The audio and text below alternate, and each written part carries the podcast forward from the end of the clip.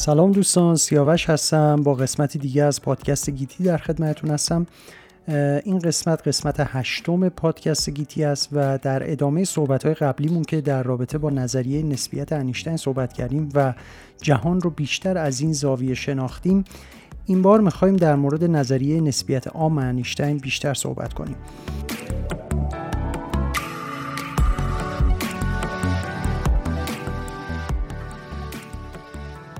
انیشتین از همون آغازی که نظریه نسبیتش رو مطرح کرد می‌دونست که نظریاتش با نظریه نیوتون در رابطه با حرکت و گرانش یه جایی بالاخره مشکل پیدا می‌کنه. نظریات نیوتون خیلی به مطلق بودن تاکید دارن. مثلا زمان مطلق فضا مطلق ابعاد مطلق هستن. ولی خب انیشتین همونجوری که از نظریاتش اسمشو مشخصه بیشتر روی نسبی بودن زمان، مکان، فاصله، ابعاد و اینها تمرکز داشت. گرانش نیوتونی بر این پایه استوار هستش که میدان گرانش در فضا به صورت آنی منتقل میشه. مثلا فرض بکنید در منظومه شمسی ما که خورشید در وسط منظومه شمسی قرار گرفته و سیاراتی مثل زمین یا عطارد یا زهره دارن دور خورشید میچرخن فرض بکنید به یه روشی حالا اصلا یه چیز فرض محال ممکنه باشه میدان گرانش خورشید حذف بشه. یعنی ما خورشید رو بیایم از وسط منظومه شمسی در یک آن حذفش بکنیم. در گرانش نیوتونی میگه که در همون لحظه ای که ما این خورشید رو حذف بکنیم از وسط منظومه شمسی سیاراتی هم که داشتن دورش میچرخیدن همون لحظه رها میشن توی فضا و دیگه مرکزی برای چرخیدن به دورش ندارن. ولی یکی از اصول مهم نظریات نسبیت انیشتین همونطوری که تو قسمت های قبلی صحبت کردیم این بودش که سرعت نور سرعت ماکسیموم جهان هستش. یعنی هیچ چیزی به علاوه میدان گرانش نمی‌تونه سریعتر از سرعت نور منتشر بشه. پس ما می‌تونیم بگیم که چون فاصله زمین تا خورشید 8 دقیقه نوری هستش یعنی نور خورشید 8 دقیقه با ماکسیموم سرعت جهان تو راه هستش تا به ما برسه بنابراین میدان گرانش هم اگر با سرعت نور که ماکسیموم سرعت ها هست منتقل بشه ما 8 دقیقه از لحاظ گرانشی با خورشید فاصله داریم. این یعنی چی؟ یعنی اگر در همون مثال قبلی ما بیایم مثلا خورشید رو از وسط منظومه شمسی در یک آن حذفش بکنیم 8 دقیقه بعد اثرش به کره زمین می‌رسه. یعنی در طول این 8 دقیقه هرچند که خورشید دیگه اونجا وجود نداره ما همچنان خورشید رو در آسمون داریم می‌بینیم چون هنوز نوری که توی راه بوده داره به ما می‌رسه و همچنان اثر گرانشش روی زمین باقیه. با وجود اینکه خورشیدی اصلا دیگه اون وسط نیست. ولی زمین همچنان داره به دور همون محور خورشید داره میچرخه. حالا این فرضیات و این تفکرات که در ذهن انیشتین میچرخید در یک دوراهی اون رو قرار داد. یا بایستی میپذیرفت که نظریه نسبیت خودش درسته و بر اساس همون فرض هایی که داشته مثلا ماکسیموم بودن سرعت نور و غیره این اتفاق همونجوری که گفتیم برای خورشید که اگر بیفته 8 دقیقه بعد رو زمین اثر می‌کنه یا اینکه باید میپذیرفت که این آنی اتفاق میفته و نظریه نیوتون درست هستش. و در جهت مقابلش هم اگر می‌خواست که بگه نظریه نیوتون غلطه حدودا 200 سال بیش از 200 سال بود که این نظریه بر جهان علم حاکم بود و اینی که بخواد یک جوون 26 ساله بیاد ادعا بکنه که این نظریه غلط بوده جرأت خیلی زیادی می‌خواد. یه نکته مهم دیگه هم در شکلگیری تفکر انیشتین در جهت ایجاد نظریه نسبیت عام وجود داشت و اون این که گالیله همونطوری که تو قسمت های قبلی صحبت کردیم مشخص کرده بود که اجسام با جرم های مختلف با شتاب یکسان به سمت مرکز میدان گرانشی سقوط می‌کنن. یعنی چی؟ یعنی اینکه اگر ما بریم بالای یه برجی و یه جسم هزار کیلویی و یه جسم یک کیلویی رو از یک ارتفاع یکسان همزمان رها بکنیم هر دوی اینها همزمان به سطح زمین می‌رسن. فرض بکنیم که حالا اثر هوایی که دورور هستش رو ناچیز در نظر بگیریم و اثر چندانی روی این اجسام نداشته باشه. خیلی جالبه یعنی که میدان گرانش نیروی متناسب با جرم جسم بهش وارد می‌کنه طوری که هر دوی این اجرام اون هزار کیلویه و اون یک کیلویه شتاب و سرعت یکسانی مساوی با هم می‌گیرن وقتی که دارن سقوط می‌کنن. اینجوری نیست که بگیم جسم هزار کیلویی سریعتر سقوط می‌کنه جسم یک کیلویی دیرتر سقوط می‌کنه. نه اینطوری نیستش. خب این هرچند ساده به نظر می‌رسه موضوع ولی ایجاد کننده یک انقلاب فکری برای انیشتین بود که در واقع انیشتین میاد این دو موضوع رو یکی این که سرعت گرانش نمی‌تونه بالاتر از سرعت نور باشه و پس بنابراین انتشار گرانش تابع ماکسیموم سرعت های طبیعت یا سرعت نور هستش و نمی‌تونه آنی باشه. این یه موضوع.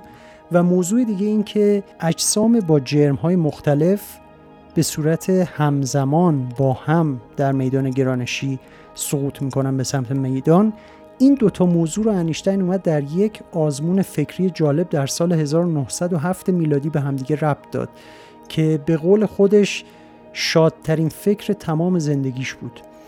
اون آزمون فکری به این صورت بودش که انیشتین اومد فرض کرد ما یک آسانسوری داشته باشیم که هیچ گونه پنجره یا هیچ گونه روشی که یه فردی که داخل آسانسور هستش از بیرون مطلع بشه نداشته باشه اون آسانسور هیچی. حالا اون موقع مثلا دوربین مداربسته و اینا نبود. ما الان فرض می‌کنیم این هم نباشه. یعنی یه جوری باشه که فردی که تو آسانسور هستش نتونه بفهمه که بیرون چه خبر هست. خب حالا اگر این آسانسور فرض بکنید روی سطح زمین قرار داشته باشه و این فرد هم در آسانسور وایستاده باشه و بیرون رو هم نمی‌بینه نمی‌دونم که روی سطح زمینه. وزن خودش رو روی پاهاش احساس می‌کنه. یعنی اگر یه ترازو مثلا زیر پاش تو آسانسور بذاره وزن خودش مثلا 80 کیلوگرم رو می‌تونه اونجا بسنجه.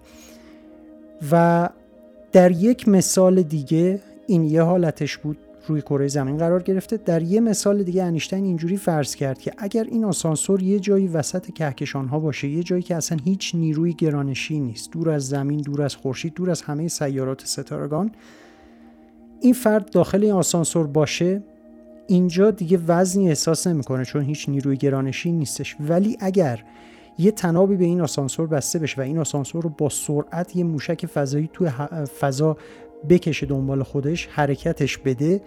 اون وقت این فرد بازم احساس می‌کنه که وزنش روی پاهاش داره سنگینی می‌کنه و اگر مثلا یه ترازو وجود داشته باشه اونجا می‌تونه یه وزنی رو رو اون ترازو بخونه.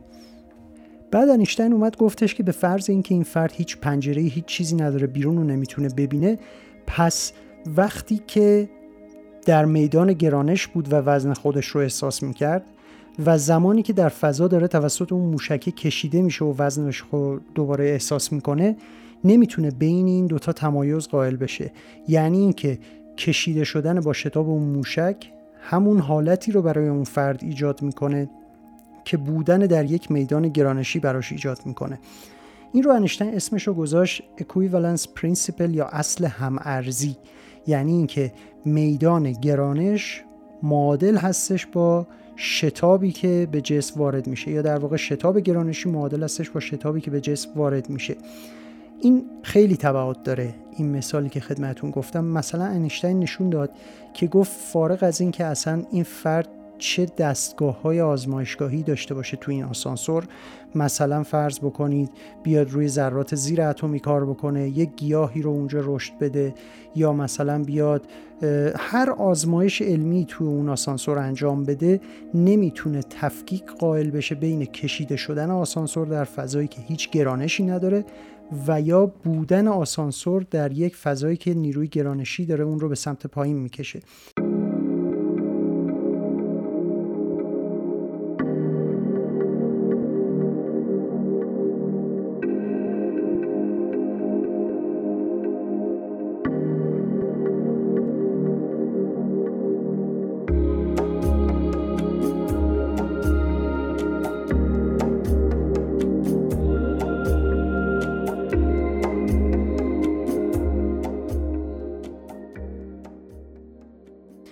و از اینجا بودش که راه براش باز شد برای فرموله کردن نظریه نسبیت عام که حدود دو سال سه سال اون موقع بودش که روش داشت فکر می‌کرد و نمی‌تونست هیچ راهی برای فرمولای ریاضی اون پیدا بکنه تا بتونه گرانش رو هم بیاره داخل نظریه نسبیت. خب انیشتین این آزمون ذهنیش رو یک مرحله جلوتر برد و گفت فرض بکنیم که این فرد توی آسانسور وایساده این آسانسور داره توی فضا کشیده میشه توسط یه موشک فضایی داره به شدت به سرعت کشیده میشه و جداره این آسانسور یه سوراخی داشته باشه که نور از داخل این سوراخ به داخل آسانسور یک پرتو نوری بتابه. خب وقتی که پرتو داره از سوراخ وارد آسانسور میشه آسانسور مثلا تو موقعیت صفر هست فرض بکنیم. و وقتی این پرتو در طول آسانسور داره حرکت می‌کنه که به دیوار اونوری بخوره در واقع از این سوراخ وارد شد و داره حرکت می‌کنه به دیوار اونوری بخوره آسانسور از اون موقعیت صفرش فرض بکنیم به موقعیت یک تغییر مکان داده. پس بنابراین اون پرتو نور روی دیوار مقابل آسانسور تو نقطه پایین تر از محل ورودش که اون سوراخ بود به دیوار برخورد می‌کنه. برای فردی که توی این آسانسور باشه اینجوری می‌بینه که پرتو نور خمیده شد در واقع. یعنی از یه جایی وارد آسانسور شد و بعد اون یکی جایی که خوردش به دیوار مقابل آسانسور پایین تر از اون جایی بوده که وارد شده. در واقع این به خاطر حرکت آسانسور در فضا با شتابی که اون موشک بهش میده بوده ولی اینجا فرد نمی‌تونه این تمایز رو قائل بشه. آیا این شتاب اون موشکه بوده یا نه؟ من در میدان گرانشی هستم. و انیشتین از اینجا اومد نتیجه گیری کرد که پس بنابراین پرتو نور هم در میدان گرانشی خمیده میشه. با توجه به اینکه گفتیم سرعت نور ماکسیموم سرعت ها در جهان هستش حالا طبق نظریه انیشتین اینجا میشه گفتش که اگر نور نمی‌تونه از میدان گرانشی فرار کنه و در میدان گرانشی خمیده میشه هیچ چیز دیگری نمی‌تونه از این میدان به صورت مستقیم و مسطح عبور بکنه و رد بشه. پس بنابراین هر جسم دیگه هر چیزی در این میدان حرکت بکنه میدان گرانشی در جهت مرکز میدان یه مقدار خمیدگی پیدا می‌کنه. حالا بستگی به سرعتی که داره توی این میدان حرکت می‌کنه داره. هر چقدر سرعتش بیشتر باشه خمیدگیش کمتر خواهد بود. مثل نور که خب خیلی کم خمیده میشه در همین مثال آسانسور ما. اینجا یه اتفاق خیلی بزرگ افتاد. یعنی اینکه انیشتین به این نتیجه رسید که اون فضا زمانی که در نظریه نسبیت خاص در موردشون صحبت می‌کردیم مسطح بود و حالا درسته که نسبیتی بودنش رو قبلا نشون داده بود. اینجا مشخص میشه که این فضا زمان می‌تونه خمیده بشه. یعنی اگر یک جسمی با جرم مشخص بیاد در فضا زمان قرار بگیره می‌تونه این فضا زمان رو دور خودش خمیده بکنه. و این یک اتفاق خیلی بزرگ در فیزیک بود. چون تا قبل از اون کسی فکر نمی‌کرد که فضا رو بشه خم کرد. ولی الان ما می‌دونیم که مثلا خورشید در مرکز منظومه شمسی فضا رو آنچنان خم کرده دور خودش که این سیارات در واقع تو این خمیدگی گیر افتادن. مثل اون پرتوی نوری که خم می‌شد به سمت مرکز میدان یا حالا به سمت پایین آسانسور این سیاراتی هم که دور خورشید دارن میچرخن تو این خمیدگی فضا زمان گیر کردن و در واقع دارن تو این خمیدگی حرکت می‌کنن. و از اینجا بودش که کار برای پیشبرد نظریه نسبیت عام خیلی سختتر شد. به خاطر اینکه الان دیگه به جای یک فضا زمان مسطح که با فرمول های هندسه معمول اقلیدوسی قابل محاسبه هستش الان انیشتین با فضا زمانی باید سر و کار داشت که خمیده می‌شد. یعنی اینجا دیگه اون فرمولای هندسه معمول رو نمی‌شد به کار برد. بلکه این فضا بر اساس خمیدگی که دور اجسام پیدا می‌کنه می‌تونه نیاز به فرمولای خیلی پیچیده تری داشته باشه. و انیشتین نیاز داشت که این فرمولا رو پیدا بکنه تا بتونه نظریه خودش رو فرموله بکنه. چون در فیزیک تا نظریه به صورت ریاضی فرمول ریاضی مطرح نشه ارائه نشه نمی‌تونه اونقدری محبوبیت پیدا بکنه و نمی‌تونه خودش رو اثبات بکنه. و خب این کار سخت تقریبا هفت سال برای این دانشمند بزرگ وقت گرفت و نهایتا منجر به خلق نظریه نسبیت عام شد که با فرمول های شکوهمندی می‌تونن پیشگویی بکنن که اگر یک جسمی در فضا قرار داشته باشه فضا و زمان رو به دور خودش چطور خم می‌کنه نور در این فضا و زمان چطور حرکت می‌کنه سایر اجرام چطور حرکت می‌کنن و خب این راه رو باز کرد برای کشف سیاه چاله ها که ما می‌دونیم که ما می‌دونیم اونقدر فضا و زمان رو دور خودشون خمیده کردن که حتی نور هم نمی‌تونه از اونها فرار بکنه و بنابراین به صورت سیاه دیده میشن. در قسمت های بعدی در رابطه با این موارد بیشتر صحبت خواهیم کرد. خیلی ممنون که در این قسمت پادکست گیتی که قسمت هشتم بود با من همراه بودید. من سیاوش هستم و خیلی خوشحالم که شما رو همراه با پادکست گیتی دارم. اگر دوست داشتید می‌تونید به وبسایت این پادکست با آدرس www.giticast یعنی به صورت g i t i c a s t.com مراجعه بکنید.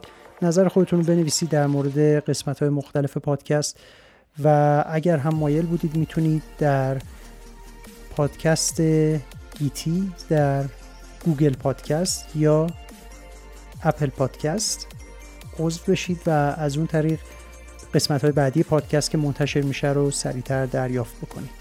متشکرم سلامت و پیروز باشید تا قسمت بعدی.